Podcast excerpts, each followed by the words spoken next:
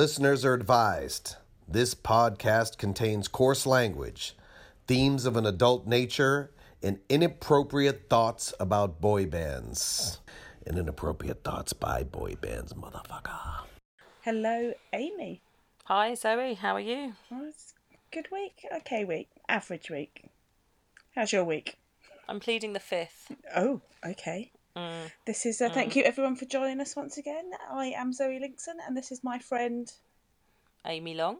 And you're listening to I'm with the boy band. I'm with the boy band. The stop trying to do fake echoes. We're recorded remotely this week just for the little news part because we both had commitments and we couldn't get together. Um, Mm. I think Amy's worried that Elvis loves me more, so she's trying to keep me away from him. Do Um, you know what? I've been away for a couple of days, as you know, but as our listeners won't know, not for holiday purposes, for really boring selling house purposes. And I got to take Elvis with me, which I don't normally do when I go away and stay in hotels and stuff. And it was so nice to have my little buddy with me, because normally I Oh. miss him so much. Had Elvis he- bonding time. How cute. Yeah, it was really, yeah, like we don't have enough How- of that already. How is he on long car journeys? Is he a chatty type or? No, he's good as gold. He's good as gold in the car. He he's a bit funny in the hotel. Like he kept barking when our neighbours came back in, and I was like, "We're gonna get kicked out." Did you tell them? tell- Did you tell the neighbours there, or did you smuggle him in Oh in no, a no, bag? no! I- You have to pay twenty five pounds to have Oh. a, a dog in because then they have to clean the room after. I mean, it's not like he's a particularly dirty dog, but um, yeah, you have to sign a waiver that says if they're disruptive, then they have to leave. Oh, So- on their own with his little suitcase. Yeah, exactly. But I just had to catch the room service man and say, when you bring me my room service, please don't knock on the door because the dog will bark and we want to avoid that. Will so... it all be very sad? Yeah. but no, so we've literally just got back, walked through the door, straight on the phone with you. Oh, it's because you missed me so badly. God, I'm so tired. I can't even tell you how tired I am. so yeah, no, I have no boy band updates, no boy Oh, band news, we know no what- boy band. Do you know what the most important thing about this week is? Go on. Oh, I do. Yeah. I know what you're going to say. He's get. He's old. He's, He's old. not. Is your boy band not older? No. Oh, yeah. Donny Gary's, Donnie Wahlberg. Gary's 48. Oh God, uh, Donnie Wahlberg turns fifty tomorrow. Shit. I was about to go, no, he fucking doesn't. And then I realised Yeah, it it's the day it goes out. We're fake, pretending it is a different day to what it is. What a dick. Yeah, okay, let's do that bit again. no, like, leave that in. okay, fine. Yeah, so Donnie Wahlberg's turning 50 tomorrow, slash in three days. Yeah, he's um, it's a fitty for fifty, isn't he? I mean, yeah. yeah. Most guys are 30 don't look like him. I know, right? So, I'm going to make my plea once again to say that Donnie Wahlberg's arms are definitely better.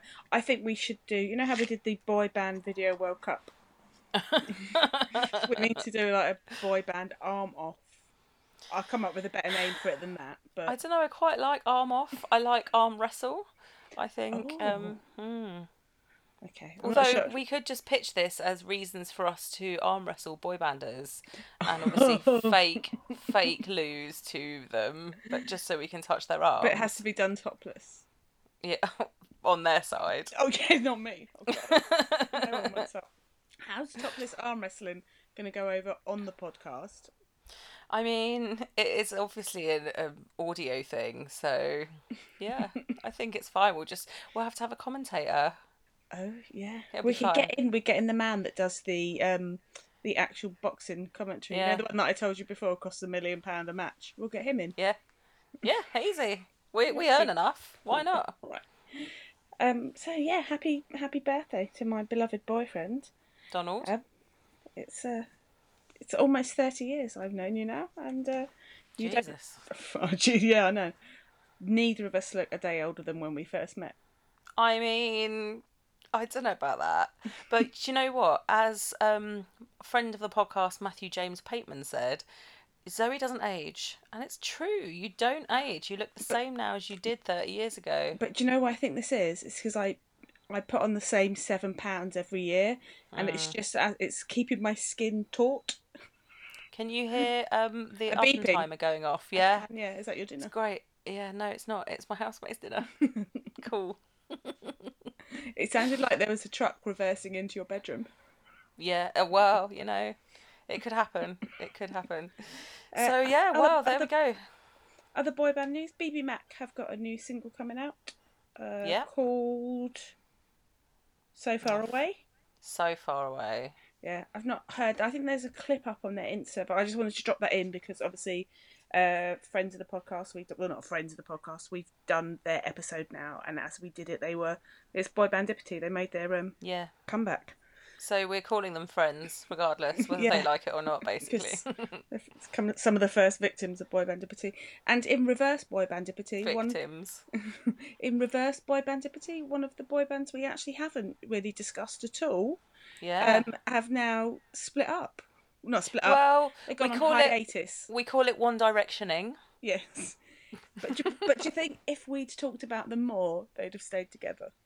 I don't really know. So everyone listening, we're talking about BTS, not BTK, which is what I always want to say when I think of BTS That's a for no completely real different reason. thing. Different thing. Um, We definitely don't want to bring BTK back.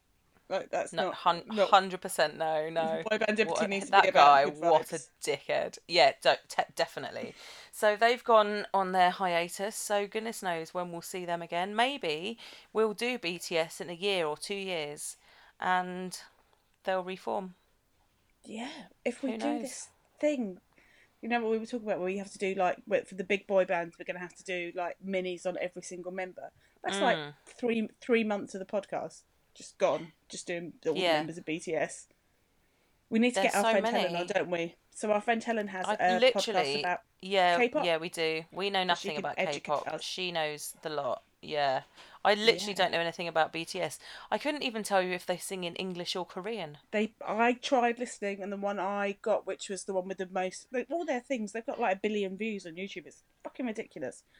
Um, but the one I tried to watch was in Korean. They are insanely big. Yes. I don't know if I could follow a Korean pop song. No, because it's got to be the same. It's like as Eurovision, you know- but harder. yeah, but you know, like Japanese fans always say like they have to. So there's a um a New Kids fan called Hide who learnt to speak English via New Kids songs, and Wow. but obviously like when you translate it through to Japanese, it loses Mm. its meaning because you not all the words have words in Japanese and Yeah. yeah. so it must be quite strange to figure out what they're actually talking about. Like a lot of the um the Backstreet Boys and the NSYNC songs have really weird phrasing in them because they were Mm. written by the Swedish boy band team, so did- Interesting. they don't quite get the you know the how the English language works properly. So some of the lines of the songs don't make sense. That's fun. Yeah. I Quite like that. I- yeah, I enjoy that. Okay, and final bit of boy band news I wanted to talk about, although I'm not entirely sure what it is. I've been following this face on uh, this page on Facebook for about a year now, and it's Terry Coldwell from E17 and Jimmy Constable from 911 have made a film which I believe is called The Blag, and for some there's a a crowdfund that will launch on Monday. But I don't know what they're crowdfunding because the film's already made, as far as I know. So, Do you reckon this is what the blag is? Oh, they're going to steal all our money via a crowdfund. Yeah. There's no film. It's just a blag. My God, it could be. What an excellent way to make money. Yeah. Hmm. My brother did a trailer for a film once for a they so he, he made they made a horror film my brother's um film company and they did like an advert for a janitor or a live-in janitor for this bl- uh, abandoned block of flats or something like that and I was like, "Oh, what the fuck is this? This is strange." On social media, I was like, "Why is Nick advertising for a new live-in warden or whatever?" Clicked on it. It's a fucking trailer for a horror film. Shit Oh my myself. God. It was really clever. It was a really clever marketing little ploy that they came up with, but Jesus Christ. And now I don't trust my brother. I mean, you shouldn't trust boys at all. No. I um, we both we both feel the same about horror and zombie and all that kind of thing, don't we? Neither of us can. can Well, So I I- mean, I just can't. I don't like being made to jump, but I've watched every episode of The Walking Dead that's ever been made. So, Oh. Yeah, no, it's weird. Whereas I've not because I already know that I won't You'll enjoy it. it. Yeah. Mm, I know. I'm like that. I can't bear. But I'm the same stuff. with Game of Thrones. I tried watching Game of Thrones. I had a friend that did PR for it when it was out on DVD. Sent me the box set. Hmm. First episode I watched started with someone having their head chopped off, and I was like, okay, Yeah. I'm out. That's it. I'm Yeah. done here. I watched the first four and just went, this feels like work. So I stopped. But, you know, I'd like to know more about Joe Jonas's lovely wife, Sophie. She looks nice. Oh, I wonder So- if someone could just put together the uh, Sophie Turner clips for us. Like just nothing but Sophie Turner. Yeah, that would be all right. I'd be okay with that. So my bit of boy band news comes from my boyfriend Gary Barlow. When you say boy band news, It's boy Pray- band not news. pray tell what happened, Amy. It's it's not news. It's not news. I'm going to read the direct quote from his social media that he posted yesterday, which in real time, in inverted commas, Five days ago. Monday. So he said, "I've returned from my from oh fuck, I fucked it already. I've returned from all my travels with a clear head. I'm so excited to announce I have a plan for the next couple of years." It's been a long time since I've had to think about what's next for me. It's been nice to have the time and peace to work it out. Ultimately, I'm following what my heart's telling me. And everyone's like, fucking hell, what's it gonna be? And then it says, I typed this while sat at my piano. Who knows what might happen next? That's not an announcement, Gary. He's announcing that he's got nothing to announce. it's a great photo that's accompanying it, but that's not an announcement. Can we speculate on what he might be doing? I think he is um got himself set up as a little Uber driver.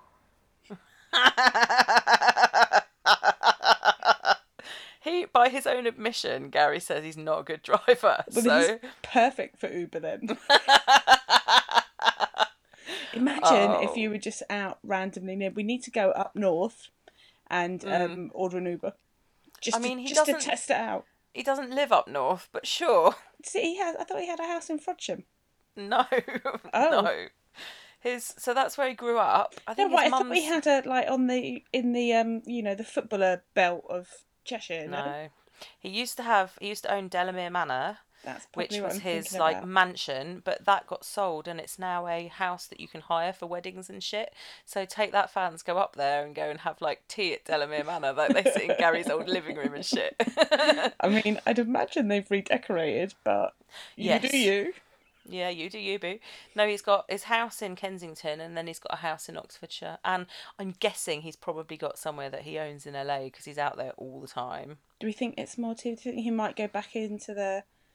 What one did he do? X Factor. Definitely not. Him and Simon Cowell don't get on at all anymore. I, can, I see. Gary's a very good judge of people. Mm. Very He good is. judge. So he likes me and he hates Simon Cowell. Right? Yeah, good. Makes sense, Gary. So no, I think it's new music. I think it's probably more solo stuff. Oh. Yeah, I do yeah. I think take that. are gonna have a good five years off. Oh God, that's Mm, think that's- hard.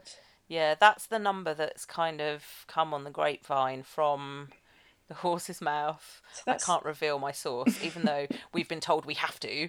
I can't do that. So some people think it's going to be two years and are gutted that it's going to be two, but I think five is probably 2024. sounds about right. Yeah. So they'll be all be in their early fifties then. Well, oh. Howard's fifty-one already, so he's going to be almost fucking sixty by then. Oh my God. I know it's crazy, isn't it? But that's perfect age for having a Vegas residency. Right. Just saying. Mm. I mean, it's been talked about. So, oh, more news on Oh. Vegas. Speaking of Vegas residencies, totally ripped from our friends "Girl You Alone" po- podcast. That Joey Fatone's father has been what they call spilling the tea on social media. Apparently, he is the one that leaked the Coachella performance. No, it wasn't Coachella. I- He leaked that they were doing um, the VMAs when they did it in 2013. There and we I, go the, only, in the only reason I remember that is because that sent me into a spiral of trying to find a decent, high quality version of that VMAs performance. Yes. I can't You're find one anywhere. right. I totally bullshitted that one up. It is on YouTube, but you're right. It's a really shitty version of it on YouTube. Yeah. Um. So yes, he revealed that, but I start to think I do start to wonder whether that was a PR thing, like oh Joey, get your dad to say it, sort of thing. You know, we'll, Yeah. we'll leak it and see how people Get react the vibe going. get the buzz out. But apparently he has been. Oh shit, I can't remember, but apparently there is some NSYNC news. oh, fucking Yeah. hell. What's wrong with me? Joey's dad. Joey's dad has put something on his social media. I can't remember what it is, but there is something that indicates something. This is not news unless you really know what it is. But I think it's hilarious. That imagine if the person that's like, you're like, Dad, I can't tell you shit. Seriously, because every time I say, Dad, I'm going down the shops, I get to the, you know, Walmart and there's 50 people in the milk aisle. yeah, Like, Dad, just stop it. yeah. That would be my mum. Like, I, Like the if I don't thing. want, if I don't want my whole family finding out stuff, can't tell my mum. Come on. My mum's the worst. I, I tell her off for it as well. It's kind of like if I want people to know stuff about me, I will tell Yeah. them. Yeah. Please. Do you know, I think parents just get really proud of their kids and they just want to be like, oh, well, guess what Joey's doing? But Joey said that there will be something that the four of them are looking at doing. I know. That's the most that- exciting bit for me that they're actually going, yeah, four of us. And I'm kind of Four, like, yes, you're yeah. now accepting that NSYNC's a four four. piece. Yeah, exactly. And they he mentioned a Vegas residency. He said, "We know that you've got questions. We are going to get together." Blah blah blah. So it sounds like something's happening with NSYNC. Yes. I think there's a lot of NSYNC buzz though. Like we put that um, meme up, that Justin meme, on our Instagram, and uh, we've had so many likes and comments on it. People love it. Pe- NSYNC are just really. Everyone, big everyone loves them. Unless you're a Backstreet Boys fan, there's no reason not to love NSYNC. I don't know. I like Backstreet, but Okay. not all of Backstreet. oh, I found a reason for you to dislike another one today. Oh, tell me. No, I will send you the link to. I, I- you're not going to dislike it as much as Oh Nick, but um, you'll be like, Oh. Jesus, like Oh no. Why do boy banders do this? Why do they try and make Oh. me hate them? Um, okay, any other? That's us. Uh, we newsed out. Are we going to move on to the next bit of the podcast? Yeah, let's move on. Okay, so coming up right after this, we have got the next two additions to our Ultimate Boy Band playlist and the introduction of why you're going to need to go out and buy yourself a ball of string.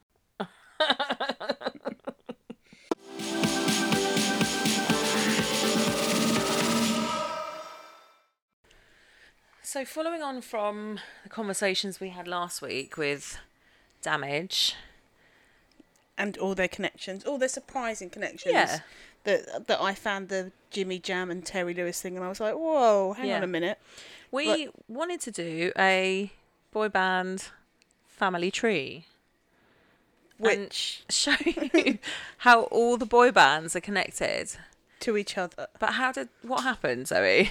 it it basically looked like we were running an FBI crime unit with suspects on the wall, boy band suspects, hmm. and lots of bits of string. We basically were doing string theory, Oh, yeah. boy band string theory. Perhaps that's what we should call it, string theory. Yeah, maybe. I I think that it looks like a visual representation of the word clusterfuck. yes. It looks It like was- if you ever started doing knitting It and was, you were really bad at it. it was ridiculous, and it is something we really want to do, but it it is ridiculous how crisscrossy and how in in incestuous the whole industry is Yeah. across all the boy bands. So we've decided to refine it somewhat. And instead of calling it Six Degrees of Separation, We're gonna bring in the podcast mascot. Mm-hmm. and it's now called Six Degrees of Donnie Wahlberg. I I quite like Donnie Wahlberg colon string theory. Okay, well we can do that. so we're gonna kick off. We're gonna do damage Well, the- first. The, game is that you have to get from the boy band or the connection, whoever it is, to Donnie Wahlberg in the fewest moves. yeah. Okay. So yeah, let's start with damage since we did them last week. So go. I'm gonna go. So damage we know, as you mentioned last week, worked with Jimmy Jam and Terry Lewis. Now there's two ways out of Jimmy Jam and Terry Lewis into Donnie Wahlberg. In fact, there's three ways. Oh. So I'm going to allow you to pick. There's three ways into Donnie Wahlberg.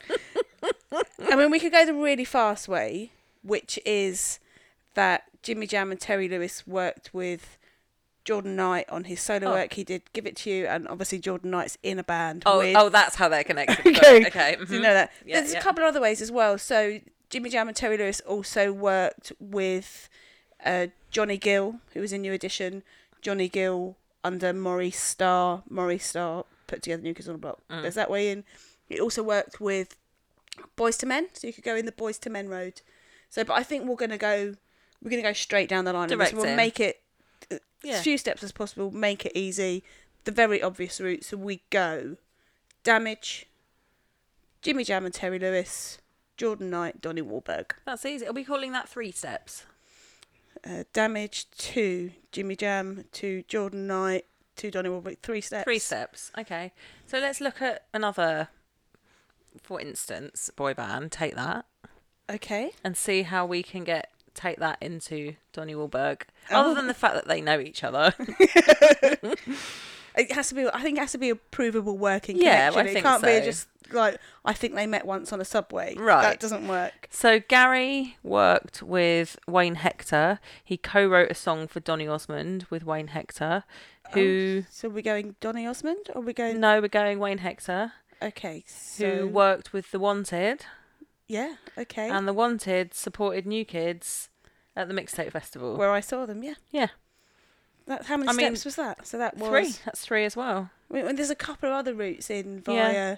Wayne Hector too. So we could have gone the O Town route. Yes. with O Town, Yes, and also he worked with 98 Degrees, who toured with New Kids. there you go. So there's a couple. It's so so connected. There's there's also some more obvious ways in. We've we've kind of removed an element here because under the Jedward clause we can do as we please. But Gary was signed to Clive Davis's record company, but we Arista. figured that if we that's too easy. yeah, if we go- used Clive they- Davis, then it would just became six degrees of Clive Davis. yeah So we are invoking the Jedward clause here. on Clive Davis, He's, we're not allowed to use that as our link. in. we want to make it easy. slightly interesting. yeah. as to how they worked and how they knew each other. Those were both quite easy, I think. Mm. I mean, maybe my boy band this week is going to be slightly more complex. I thought you were going to say your boy band to Donnie Wahlberg. I was going to go. mm. when we were doing this, when we were coming up with this, Amy was like, "Shall we start with doing our two boy bands?" And I was like, "Well, my link's very simple. And I was like, Donny I don't what you Wahlberg. mean. is in New Kids on the Block." Ta-da! Donny So Wahlberg is Donnie Wahlberg. So yeah. So yeah, if I'd you love to get into his phone book contacts. Must be fucking incredible. it can't be that hard to get hold of his phone. I've seen it. You've seen it. We've probably all touched it. His phone. His phone. He. No, I can't say that. if we're sat I wish everyone could see the thought No, I'm- process. no, I'm this happens so many times. There's been Zoe. occasions where we've been in a group of people and he wants to tell me something so he writes me a message on his phone and shows me his phone Right. Yeah, because yeah. he can't say it out loud Yeah. so you could take the phone and just start scrolling. Just Mm. airdrop his entire contacts list to yourself. That'd be amazing. I don't know what we would do with the contact list. Call them and see if they want to be on the podcast. oh Who knows? still Anyway, he still he did offer us lance bass's phone number which i still waiting for. i think the shocked look on his face on my face made it go oh no no no like i could get him to get in touch with you so you just go giving out fucking boy band phone numbers yeah. Okay, so that's on you. This will be fun to play. So we're we going to go back and do the the boy bands we've already done, Yeah, I think or we just should. do every, okay. But I also think that our listeners should Instagram us or whatever and let us know who. Who they want us to, want us to do. string theory? Yeah. Okay. And you could even send us a voice recording on Instagram and let us know who you are, why you want them, and Yeah, You know. challenge us. yeah, do. I like Are it. you prepared to take the Donnie Wahlberg challenge? Mm-hmm. I mean, I am. Bring so it. I've got my boy band of the week ready and waiting. I'll be back right after. We've done the Spotify playlist update. Oh yes, my bad.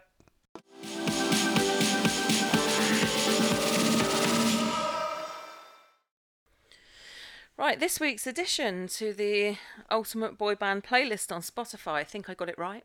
Yes, For I'm once. so proud of you. I know. Uh, I'm going first. So you finished off last week with "Love to Love" by the boy band of the week, Damage. I did. I'm also stealing one of your boy bands of the week this Okay. week for mine. I'm going with the it was the 1992 debut single from Atlanta based Oh, boy band Kris Kross. we'll make yeah. This week I'm throwing in Jump. jump, jump. I don't need to do the history. We only did them as boy band of the week like two weeks ago. So Yeah. it was their debut. It sold over two million copies. It was fucking huge. It Mm. came out February 1992. So who are you following me up with? I am going to do something a bit different this week. I'm breaking the rules a tiny, tiny bit. I am. She's had permission. Just I'm introducing a boy band member, but a solo song from a boy band member. which is allowed. I mean, I am. I fe- feel I'm getting to the end of my. This is a song that has a meaning and a memory for me, which is I've spoke before about. That's how I choose them. Mm. Yeah. So I'm all I'm down for this yeah, new I, Well, I wanted to put an O Town song in, but I was told that I was not allowed to put a second O Town song in Yet. Emphasis on the yet. So this week is a song from Blue alumni Simon Webbe. It's from his second solo studio album, which was called Grace. It was released on the 30th of October 2006. It was written by Simon Webbe himself and Matt Prime and Tim Woodcock, who I'm 100% certain has worked with Gary Barlow. more more six degrees of separation. It hit number 12 in the UK and various other chart positions across Europe. And the song is Coming Around Again. I really like it because it is uplifting and it's got gospel vibes and it's just really a feel good track and it's high energy and fun and everything you want from a boy band basically. So yeah, Coming. Around Again, Simon Webbe. So as normal, I will pop the link up on Twitter. It's the same playlist we use every week. You'll get it on Spotify. Uh, or you can do what I do every week and go and spend your 99p uh, and buy the track and put it on your iTunes so you don't have to listen to a Spotify advert. but Or that's it. subscribe to Spotify, which no one's ever going to do. no one free subscription. This is like how Netflix gets like billions of views on new films, and yet there's only like 10 active network Netflix accounts because everyone just shares each other's. Anyway, we digress. Good. Let's go and listen to that and then come back for this week's Boy Band of the Week.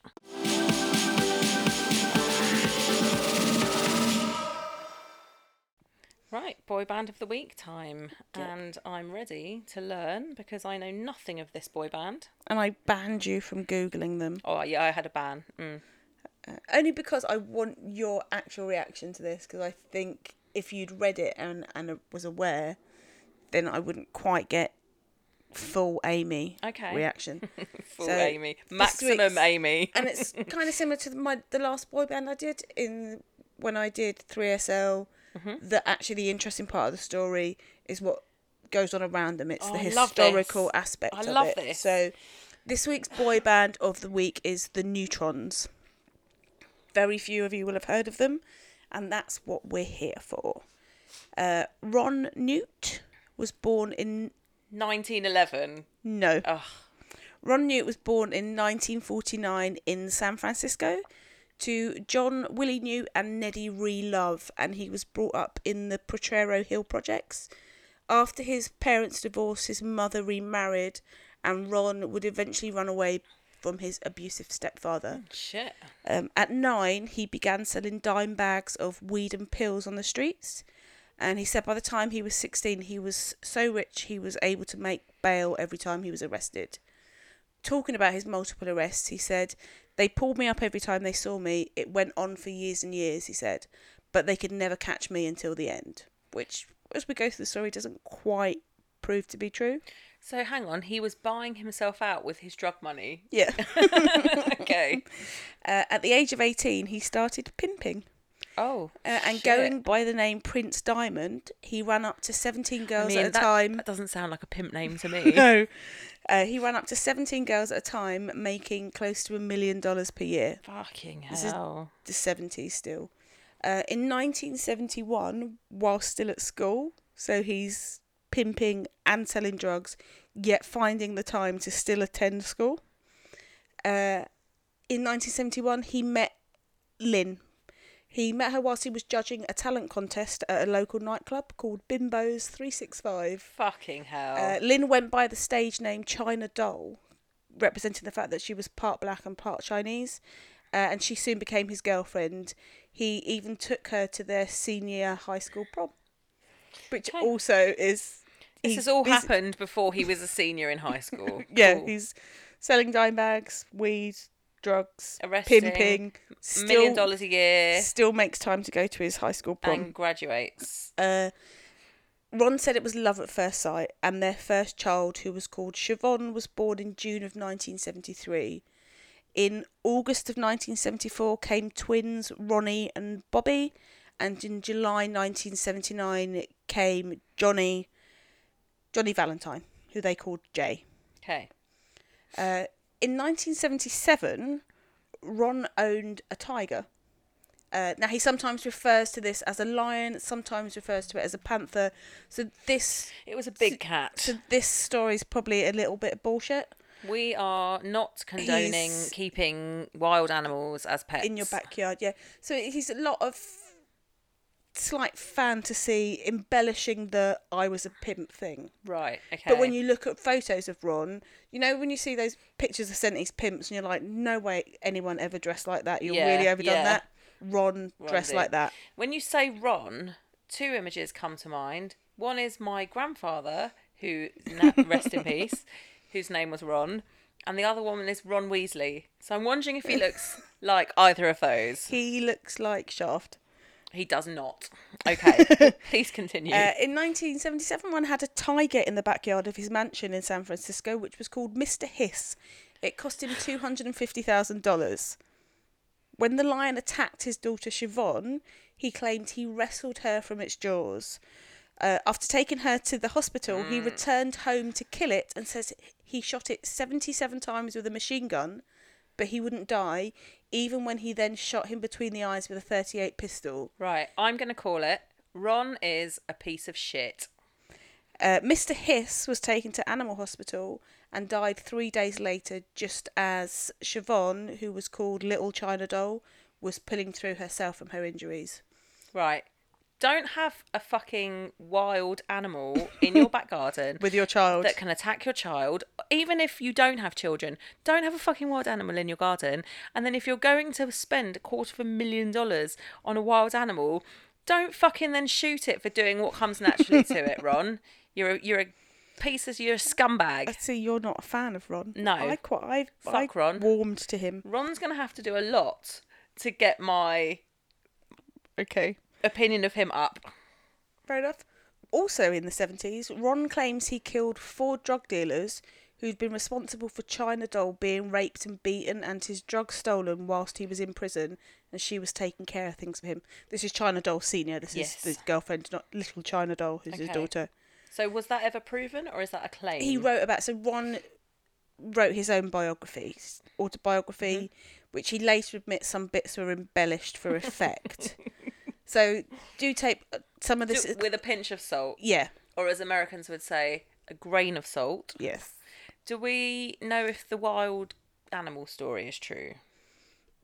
There, so there's also a documentary that Ron put together himself Okay. called Bigger Than Big. It's his life story, and in that there is a picture of a tiger in a swimming pool.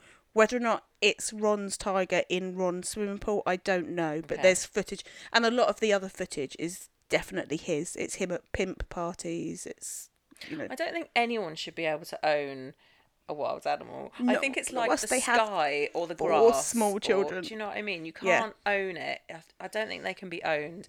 I'm just going to drive home the point just one last time. Don't fucking go to SeaWorld. Okay, continue. We've really gone off on a tangent. Don't Uh, bring me wild animals and people shooting them and then expect me not to say I anything. wasn't meant to focus on the shooting, but you were meant to focus on him wrestling his daughter from the jaws mean, of a lion. It all sounds a bit bullshitty to me, but okay. In June 1980, Ron was told that a guy had robbed a girl in his old neighbourhood, and he got a call to go sort things out. So he gets He's the hitman, basically. no, so he's just known as a tough guy. Right. He's, you know, at one point has killed four drug dealers. Allegedly. Yeah. Is he still alive? Oh, I'm skipping ahead. Sorry, continue. Uh, I Ron, just wondered if we're going to get sued for no, we're good. talking about him. Okay, fine. Ron dressed in all leather, like Shaft, with a bulletproof jacket, and headed over, but not intending to kill the guy, just give him a bit of a beating. But the guy was waiting for him as he arrived, and Ron was shot in the hand, which knocked his own gun that he was carrying out of his hand. He was injured. He there's some story about him diving through a plate glass window to still get at the guy. Blah blah blah. He's injured. He's bleeding. He insists that his brother, who had driven him to the beating, instead of taking him to the nearest hospital because he's just been shot, uh, he insists that his brother drives him back to Oakland where they were living at the time, so that he could go to a, a hospital there, which just in case the police were searching local hospitals for people with gunshot wounds when once they received calls about the incident in the neighbourhood. Right.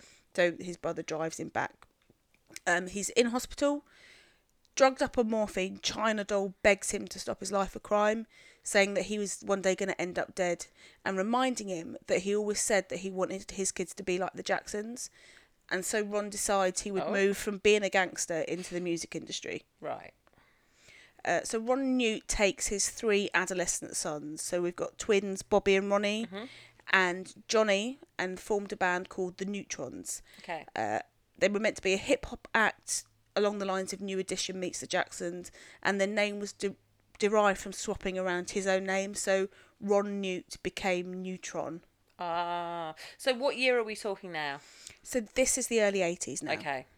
uh, his the twin boys had already been performing in talent shows and once he was released from hospital he went to see them play at a talent show at the local school and they won. He took he had another son also called ronnie. This was a son from an affair uh, he'd had with a woman who i couldn't quite make out what he was saying in the documentary. It was either belinda or melinda. Okay. so another son called Ronnie with a woman called Melinda, who had taken a 15 year sentence for him for selling dope, and he had uh, he also pulled in little Johnny to join the twins and the two Ronnies. Um, Uh, that's a very British joke. uh, so he got the four of them together and he stopped pimping and began grooming them as an act. Grooming. Nice. Yep. From around 1983, they would do performances down at Pier 39 in Fisherman's Wharf, San Francisco, basically busking, um, performing to tourists. It was a big tourist spot. There'd be lots of Japanese tourists coming by, Yeah. and they would make up to a thousand dollars a day. Wow. So in Ron's head, he's like thousand dollars a day, seven thousand dollars a week. This is a you know No brainer. three hundred and fifty thousand dollar a year job. Yeah. Uh, the first big event they actually played was the Juneteenth festival on Fillmore Street in San Francisco. That's a big. It's a, a black festival Okay. to do with um, the abolition of sa- slavery laws. Okay. Uh, they moved on from the festival to playing parties held by Ron's pimp friends. uh, and at one of these parties, it was suggested that the boys needed to start singing as well as dancing. So now they'd Oh. just been dancing. Oh. So they'd go down with a beatbox, Yeah. put a track on, dance Yeah. to it, and people give them money. Um, an old pimp friend of Ron's helped him make contact with a guy called Hamp Banks, who was known as Bubba, and Bubba was working with Sly Stone.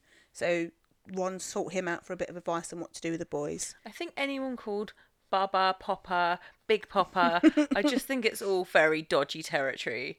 Yeah, I in some bits I it said that Bubba had also been a pimp at one point, but I could only find that in one place, so I it's not a verifiable fact. Hmm. Yeah. it's I'm just throwing that out there. But he he was basically a heavy that worked with Sly Stone doing personal assistant type stuff. Sly Stone. Sly and the Family Stone. Right, got it.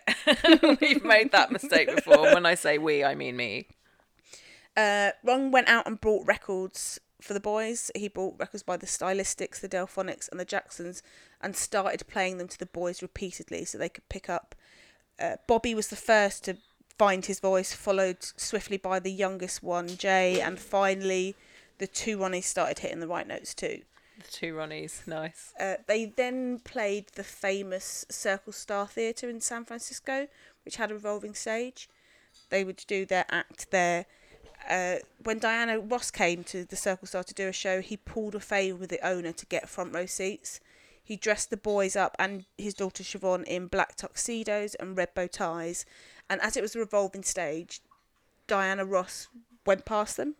And as she came back round, she had the stage stopped and asked who they were.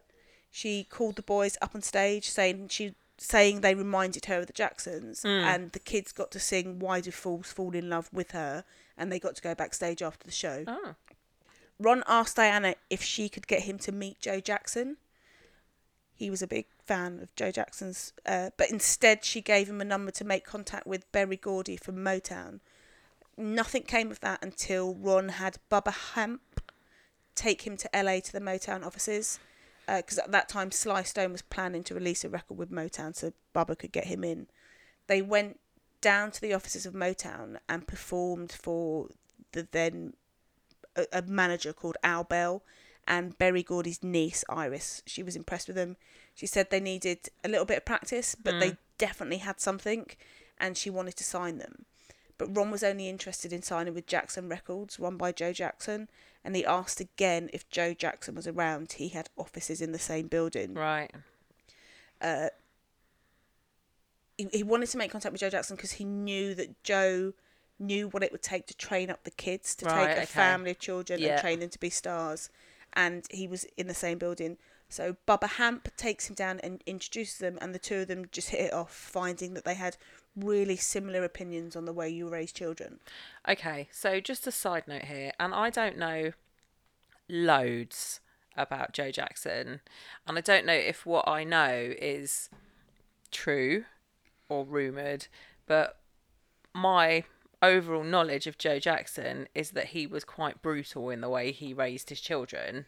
Yeah, we get to that in a little bit. There's Great. I've got a comments from Okay. Ron talking about that aspect of Okay, Joe. okay. It was more the Von Trapp family style Yes, thing. exactly yes, that. Yes. um, after they left the Motown offices, Ron had a hard time getting back in touch with Joe. Joe had said, "Give me a call." He, he couldn't get through to him. Oh, this sounds like every boy band member I've ever known. just He- call me. Oh, though- okay. Even though he'd take the kids down to his office and they just basically they sat waiting for him. They at this point they were living in a rundown van with no money and they were planning to head back to San Francisco when they just went for one more try, and the door was opened by a man called John Taylor.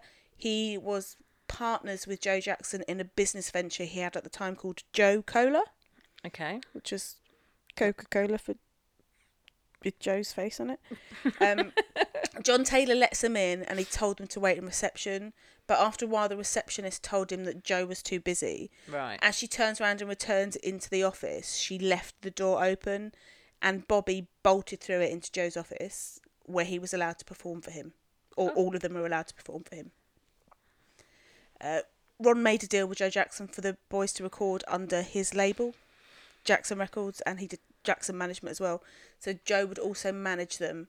It, this at the time, this was the same label that had Janet and La Toya, and this finally fulfilled Ron's dream of being the next Joe Jackson, who he really admired. But he didn't admire every aspect of Joe I mean, Jackson. Is he the next Joe Jackson? Because it sounds like he's literally just handed his kids to Joe Jackson to manage and hmm. think etc. even the Jacksons. So Joe trained the Jacksons, and they went to Motown, and someone would have managed their careers. He's just doing the next step along, isn't he? So he's trained the kids, and he's seeking management help from Joe. Okay, It's a legacy type thing. sure.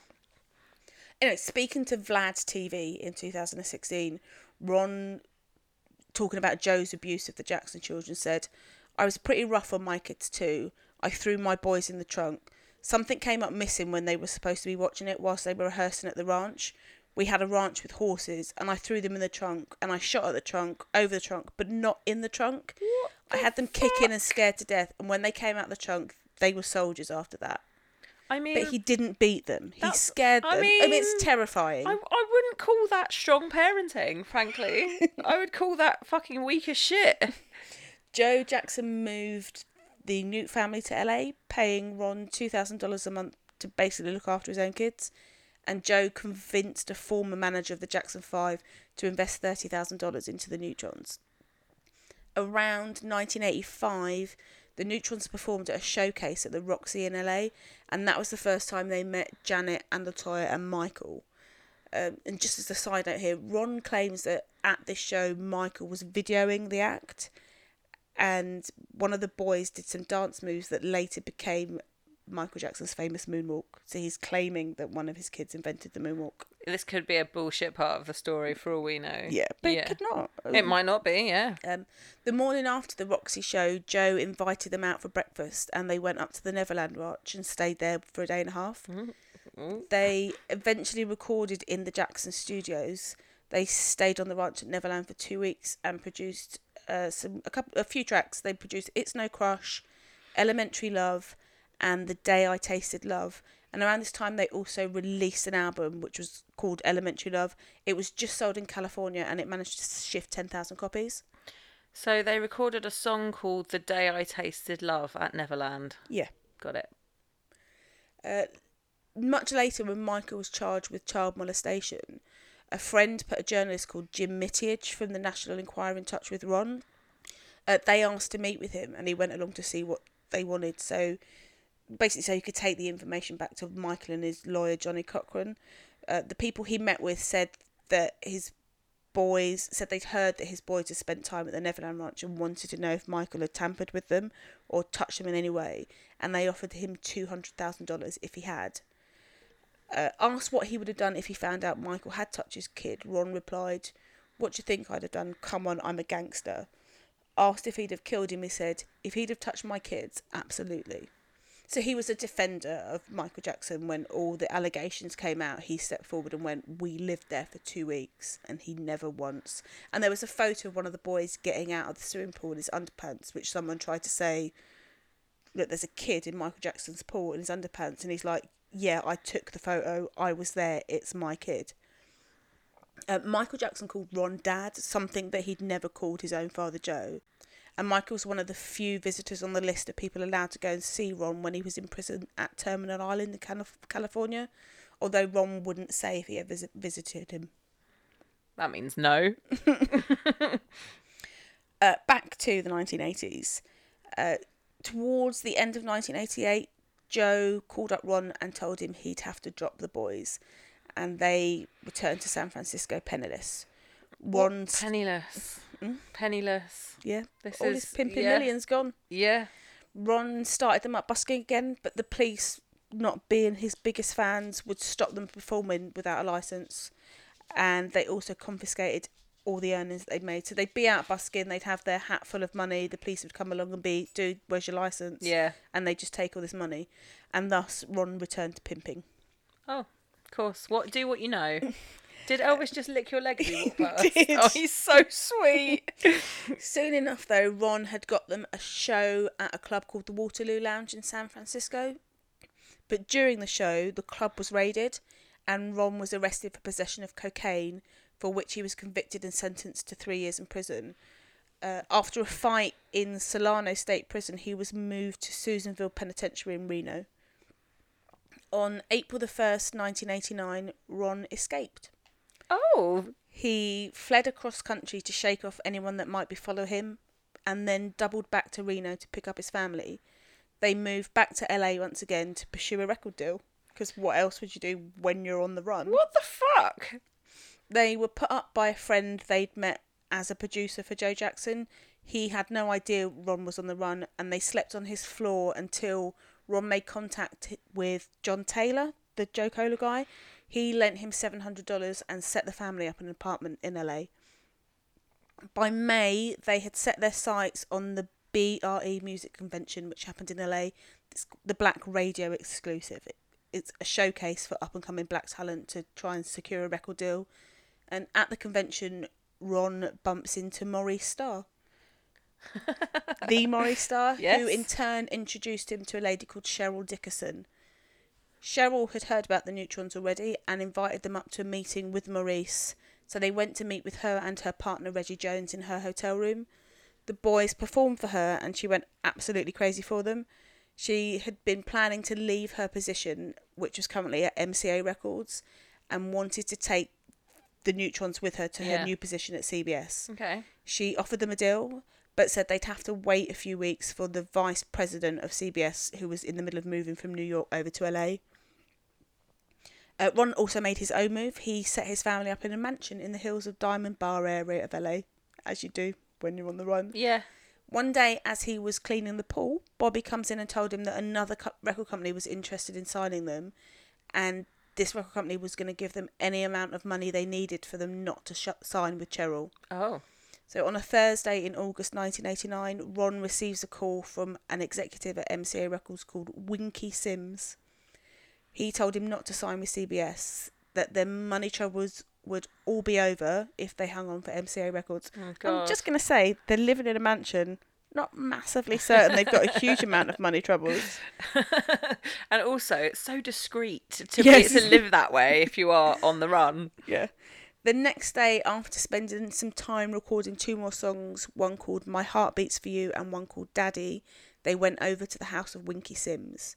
Winky Sims is a great name. no, uh, there after waiting a very long time for the phone call they were they'd been told to expect at one a.m. in the morning. They Ron speaks with Lou Silas, who was the vice president of MCA Records. Silas said he knew Ron was a fugitive, but still wanted to sign the boys to the label. He promised that they would take care of all his legal problems once they'd signed, and also that they'd take care of the boys if Ron went back to prison. Lou said that MCA weren't afraid to take the chance on working with a wanted man.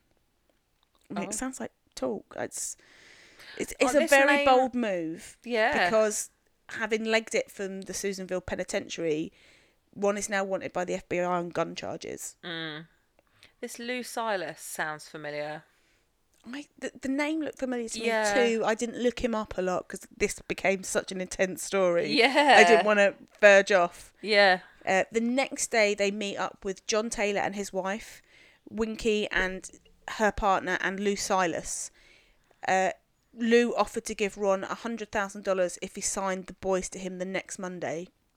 But first, he took them to meet New Edition. Sadly, New Edition had been told that the boys were going to be their replacements at MCA, so they received kind of a lukewarm reception from them. On the 15th of August 1989, the Newtrons, 15 year old twins Ronnie and Bobby, and 10 year old Johnny, aka Jay, Jay, were signed by MCA Records. So a three piece at this now point. a three piece. Right. They dropped the other Ronnie. Oh, poor Ronnie Barker. Uh, so 15 year old twins Ronnie and Bobby, 10 year old Jay, Johnny, were signed by MCA Records to an $8 million eight album deal, and Ron was personally handed a check for $25,000. I mean, that doesn't sound like a great deal, but I bet they were thrilled. Yeah. Uh, they returned to the studio to finish up their first single, which was going to be My Heart Beats For You. But MCA were reluctant to pay for a video for them. Ron, who's desperate for the boys to get a hit before the law catches up with him, paid for the video himself with a loan. So in September 1989, at the cost of $40,000, the Newtrons made their video, and it almost instantly began to receive a lot of airplay on B- the BET channel. Okay. By March 1990, they released their self-titled album, The Newtrons, and in April 90, they were, were invited to perform on Soul Train alongside Bell Biv DeVoe. Wow. The single "My Heart Beats for You" was released and reached number 46 on the Billboard Hot R&B chart, where it stayed for 10 weeks. So it's not the mainstream Yeah. chart; it's R&B related. Despite reservations from MCA Records, they hit the road for three months to promote, but MCA wouldn't pay for it, so Ron once again takes out a loan.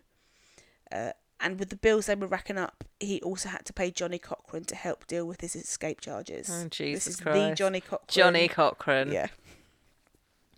Um, as they toured around, they very quickly discovered that MCA weren't reissuing their records to record stores once they sold out, so people were unable to buy them.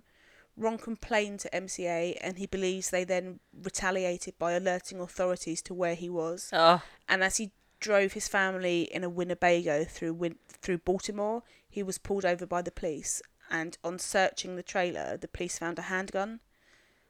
Up in court the next day, Ron appealed to the judge, telling her he'd spent 14 months on the run whilst working with his kids at Say No to Drugs rallies. And the judge said if he could raise a $10,000 bond, he could go on his way back to California. But as he returned to the trailer, ATF were waiting for him to arrest him once again on gun charges, ATF. uh, alcohol, tobacco, and firearms. Got it. Uh, he spots them and dodges them, does an about turn, and catches a plane home to LA, thus leaving his wife Lynn to take the rap for the gun.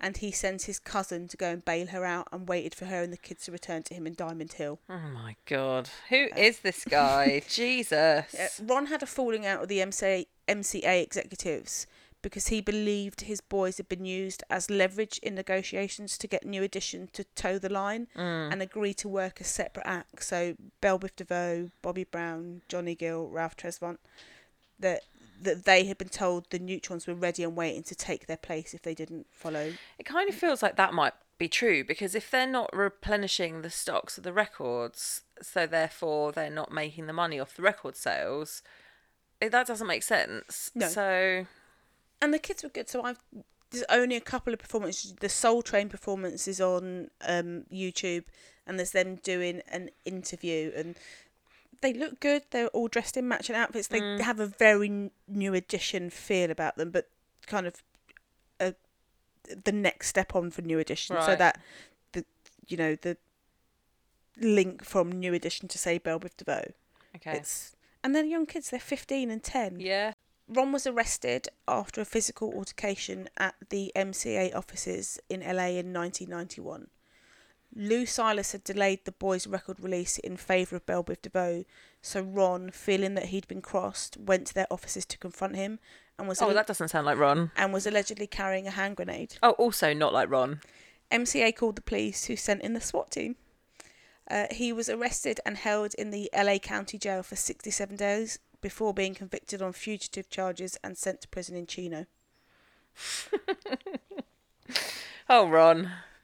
Whilst Ron was in prison on May the 1st, 1991, in San Bernardino, four men holding guns entered a convenience store to rob it. CCTV from the store shows customers grabbing their children and fleeing. The robbers grab handfuls of cash, and as they flee, shots are fired. The owner was hit several times with a handgun, so grabbed a gun he had hidden and shot back. 19 year old robber Eric Daniel Howard was critically injured and taken to hospital, along with the owner, who was also in a dangerous condition. But 16 year old Ronnie Newt, who was taking part in the robbery as an initiation into the LA Crips, one of America's most powerful gangs, was shot and killed by the store owner. Although he was shot by the store owner, accomplices Joseph Lee Burns and Samuel Dixon were found guilty of the first degree murder of Newt and each were given 25 years to life. Jesus Christ. On Ronnie's death, MCA Records released a statement which said, The Newtrons were under contract with the company and released their first and only album under the label last year. The album, a mix of rap and rhythm and blues, did not sell too well. That was it. That was their statement. Wow. Mm-hmm. So Ronnie, Ronnie that's been killed is one of the twins. Yeah. Oh, Jesus. And it's it's heartbreaking because they were on the cusp of something big. I know they had record company issues, but hmm. they they stood a chance of being huge, and just the environment which were. And yeah, their dad was a gangster, but they he had worked long and hard to give them up other opportunities. But he was trying to get into the Crips, so it's kind of like he saw the example his father was setting. Yeah. And, and they obviously still so you can look at their Instagrams and Twitter now and they obviously still adore both their father and their mother. Mm. They credit them both with putting them where they are today. It's he was trying to Well, give, in Ronnie's case, dead. he was trying to give them another path so they didn't have to go round the road that he did. Yeah. But where they were living, the environment was such that getting enticed into gangs wasn't hard for the gang to do. Yeah. Ron cites Ronnie's death as one of the reasons his relationship with the Jackson family ended because none of them reached out to him in prison after Ronnie's death and they offered no assistance to his family to help bury him. Instead, they sent a single flower. They They didn't send a single flower. No, they sent a single flower. what? I guess he thought that their relationship was closer. That once finding out, you know, that Ronnie had died, that his family might get a little. Yeah, but Emotional I mean, support. why would they have sent one flower? That's bizarre. That is bizarre behaviour. Although I don't know why. I'm surprised. A four-piece lineup of the Newtrons was still performing as late as 1997. In May 1996, they'd released a long time coming on Runaway Slave Records. That's their own label. Hmm. The lineup was credited as Johnny Newt, Bob Newt, Ron Newt, so presumably the other Ron, and Stevie Dixon. They had been signed to West Coast independent label Raging Bull Records, who at that time worked with acts like Cameo and the Gap Band. Hmm. In 2001, Bobby Newt signed to Death Row Records under the name Pretty Boy. His album was never released by Death Row, and he relate- later released it independently under a label called S4R Records, which stood for Songs for Ronnie. Hmm. In May 2005, Bobby released another album on S4R called Good Thang under the name Robert Napoleon. It featured his brother Jay and also Sto- Sean Stockman from Boyz II Men. Oh. China Doll died on the 14th of June 2005. In 2007, Johnny was signed by Clive Davis to his J Records uh, in order to release his debut album, Conversation Piece, under the name Jay Valentine. In 2009, Ron told TMZ that Joe Jackson had threatened him after he claimed to have proof that Michael had an illegitimate child called Prince Michael Malachi Jet Jackson, who was born in 1985 and Ron filed for a restraining order against Joe and Randy. Joe's response was, I haven't even seen this guy since the 80s. What? What? That whole paragraph is bizarre. Michael had an illegitimate child. So a guy came forward claiming to be Michael's illegitimate child, and Ron claimed that he had proof that this was true. right. And he was threatened. He he said he was threatened by Joe and Randy, and therefore he Who's. Randy? so Randy's a Jackson brother. Right. But not Randy Jackson. Yeah, Randy Jackson. No, not Randy Jackson. Randy Jackson, who played bass for Journey, who's on American Idol. He's Oh not, no, there's another one. he's- yeah, I was going It's to just say he is different Ran- not No, no. a Jackson brother. No, there's another one. okay. on 14th of February 2012. 14th of February, get it? Jay Valentine, oh. remember little Johnny Newt? He released a record called Love and Other Dogs, uh, under the name of Jay Valentine and the Heartbreakers, and this was on his own label called City Boys Music. In April 2015, Oh, there's a smile. in April 2015, Ron Newt filed a lawsuit against television company Fox and Lee Daniels and Danny Strong, the creators of TV show Empire. He alleged that they had stolen the idea for the TV series from his autobiography Bigger Than Big, and he was seeking 10 million in damages, although that was reduced from his initial filing for damages, which had been for $1 billion. Mm, One billion dollars. Ron had met Terrence Howard, the star of Empire, Yeah. after he was nominated for an Oscar uh, back in 2005 For his- Crash. for Hustle and Flow. Not Crash. He played a pimp. Oh. Uh, they discussed the idea of turning Ron's life story into a movie, uh, but Terrence hadn't actually been hired for the Empire role until well after it had been created. So what Ron yeah. was citing as the connection is wrong. Ron cited that there were several similarities between the Empire script and his script for his autobiographical film Bigger Than Big. In Empire, four drug dealers were killed. Newt claimed he'd filled, killed four drug dealers. In Empire, the wife of the head of the rock company, Cookie, goes to jail for drugs, and China Doll had been to jail for drugs. In Empire, Cookie was released from prison, and China Doll had also been released from prison. And this is my favourite one. In Empire, Cookie wears a hat, and China Doll also owned a hat. mm I mean, you can see where there was trouble Yeah. there. In 2016, a judge ruled in favour of Fox, and Ron lost the No. court battle. No. The judge said Ron's story was more about a gangster dabbling in the music industry rather than a burgeoning hip hop label that had been headed up by a reformed drugs lord. right.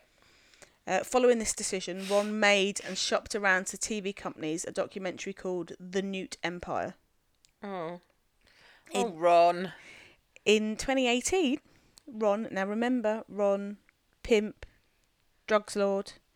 In 2018, Ron applied to open a legal cannabis business in San Francisco.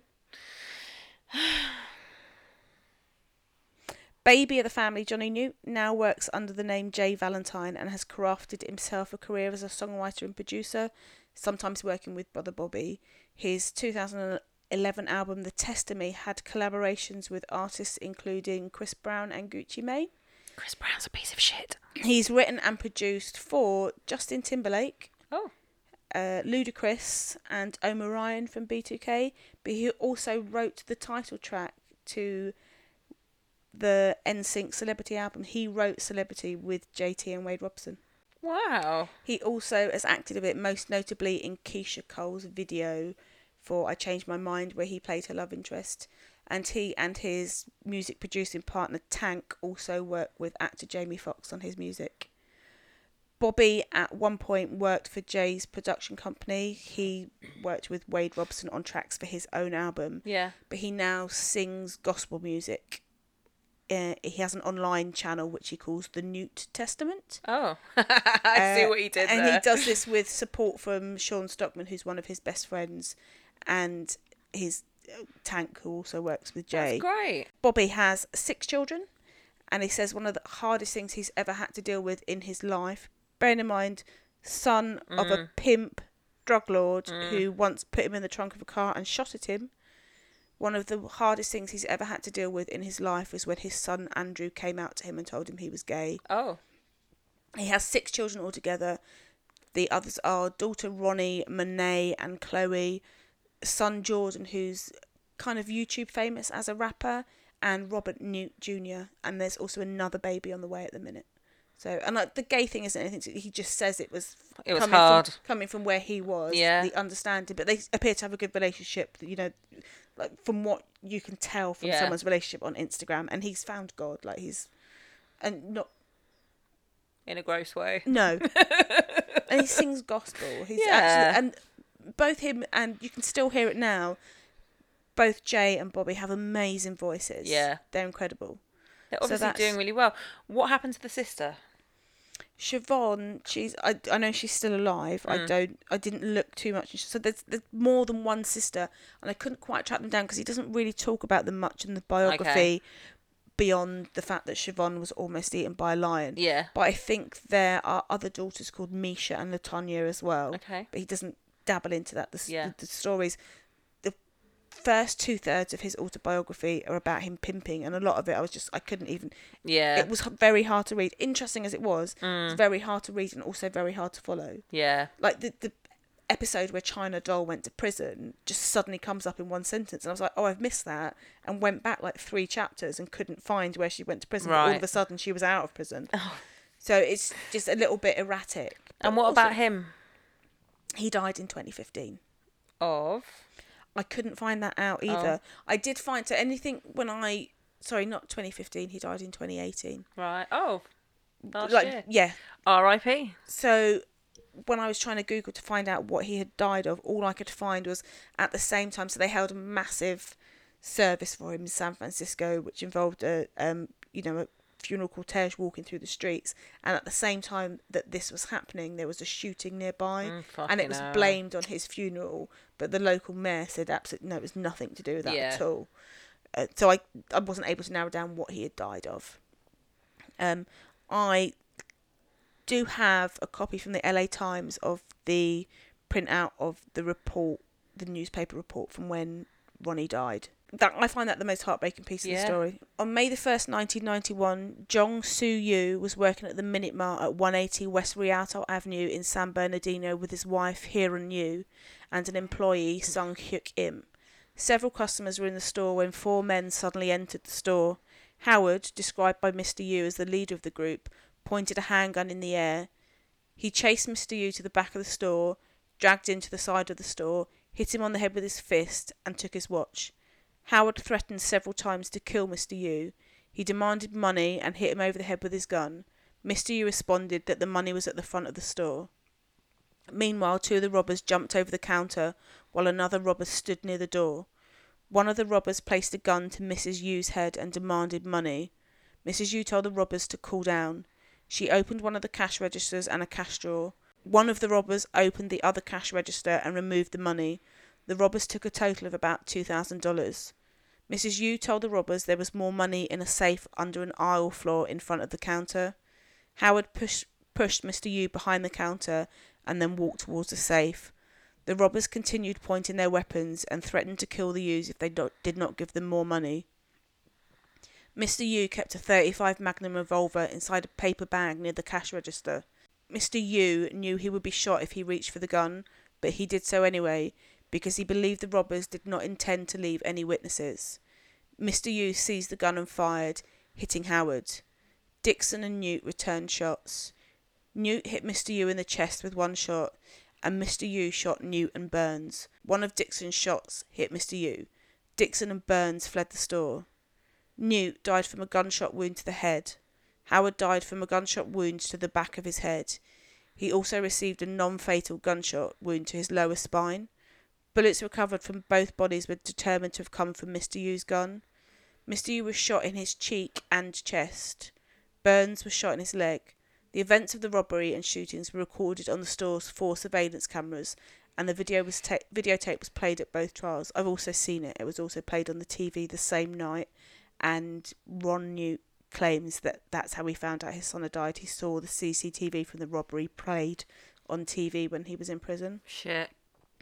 After his arrest, Burns made a statement to, to Detective Gogging, admitting his involvement in the robbery. He told him he had been in the wrong place at the wrong time. He admitted he entered the store and taken some money, but he said he had thrown it down after being shot. He repeatedly asserted he did not have a weapon. After his arrest, Dixon made a statement to police officers admitted, admitting his involvement in the robbery.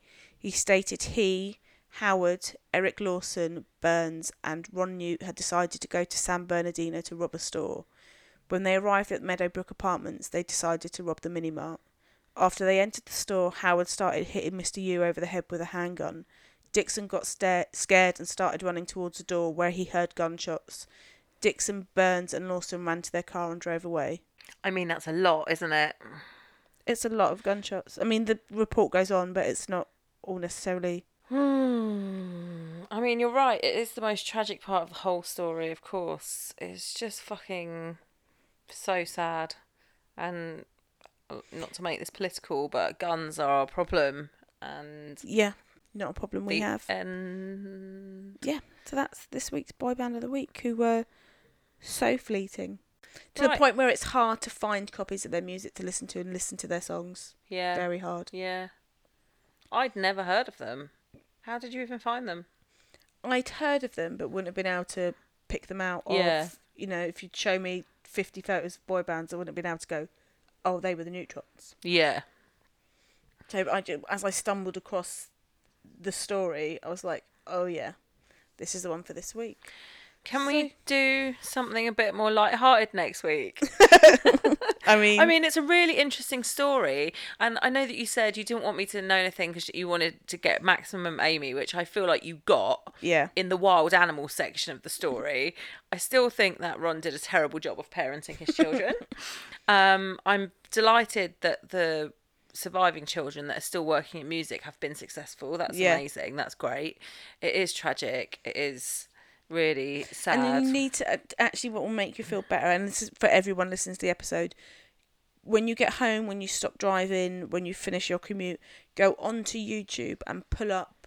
In fact, I'll post a link. There's a, such a cute interview with the three of them. It, I mean, it's the last interview that Ronnie gave before his death, and it's probably one of the only TV interviews they ever did. But they're just three such cute little lads, and mm. that in itself is heartwarming. That they're just three good, honest little children. Yeah. That are one wrong move away from such tragedy. yeah. They could have been big as well. They Yeah. really could have been big. They had been worked on and trained and honed in exactly the same way the Jacksons were, and there really was nothing stopping them from being the next Jacksons. Apart from a life of crime, Yeah. crime doesn't pay kids. No. Right, we're going to point them then. Yeah.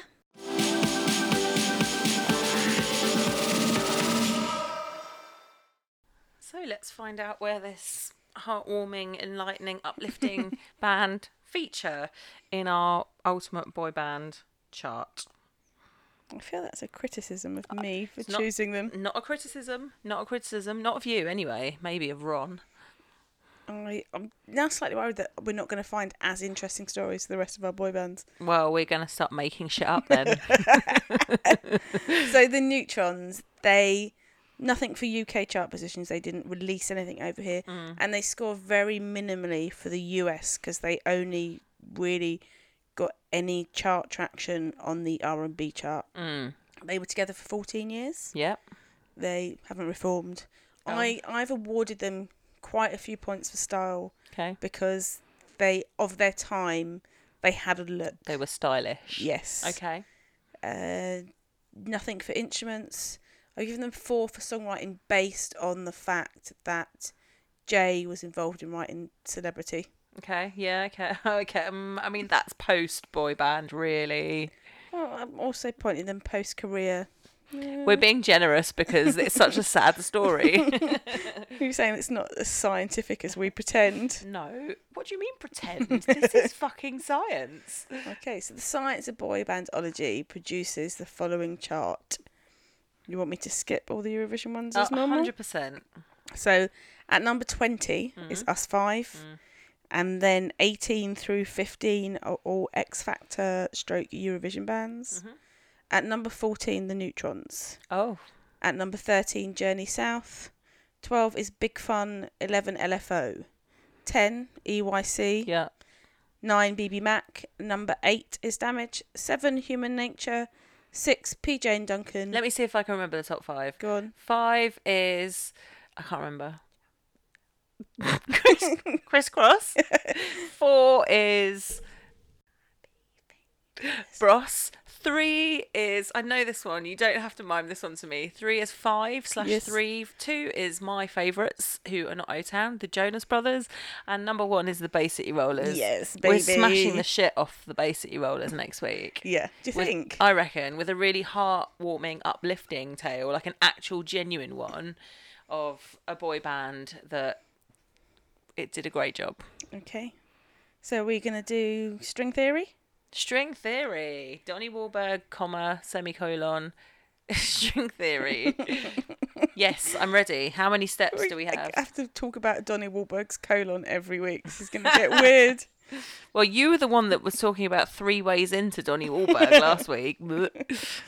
So we go. The Newtrons had beef, but worked with Bell Biv DeVoe, yeah, who was signed and put together by Maurice Starr, yes. who also signed and put together. The is on the block. Yes, so, So, we it's three are steps. three steps. Three steps is proving easy, isn't Yeah. it? Okay, We need to make it harder. maybe. I don't think there's any of those steps that you kind of like. No, that one's not fair. Like Maurice was a music impresario, but he wasn't prolific. He's not He Clive Davis. Yeah, he doesn't have a string of bands you connect him to. Like, I think we'll ever do a story where Clive Davis's name doesn't come up, He didn't come up in the Newtrons. didn't it? No. I'm pretty sure you mentioned Clive Davis. no. Okay. Anyway, so that's this week's boy band of the week. Yeah. I um I, I need a drink. oh, alcoholic one. Yep. And Elvis is even glowering at me. Look at his face. I'm sorry that I've made it such a downer. Elvis. Right. Well, um, thank you guys for listening. Yeah, tweet us your anyone you want. If you want to challenge us, six degrees of no. If you want to challenge us on Donnie, Wahlberg's Wahlberg's colon. string theory, tweet us. You can tweet us at the Boy Band Pod. Or Instagram us at I'm with the boy band.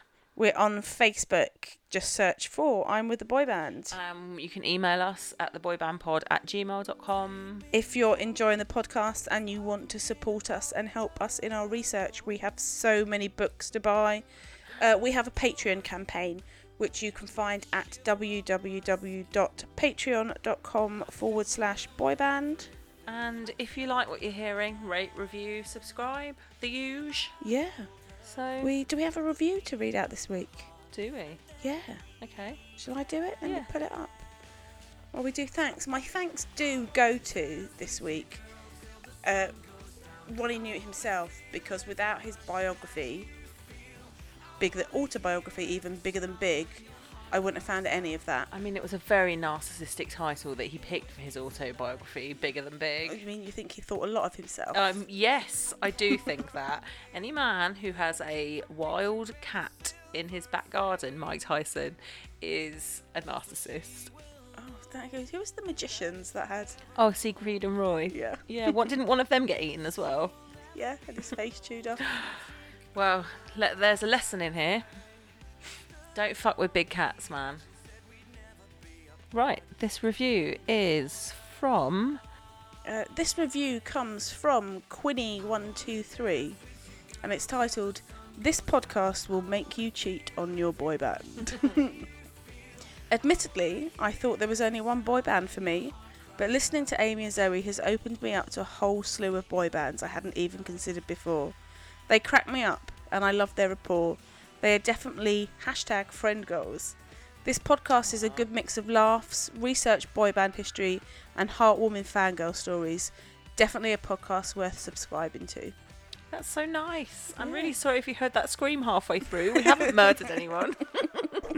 Thank So- you, Quinny. Yes, so do join us next week to find out who our boy band of the week is and where they fall in the ultimate boy band chart. But remember, The ultimate boy band is not the one that falls at the top of our chart it's the one that was there for you when you needed them the most. and got you from there. To here. Thank you. Our theme music is Fire and Lights, Dance With You by Chris Russell. Visit songsaboutgirl.com.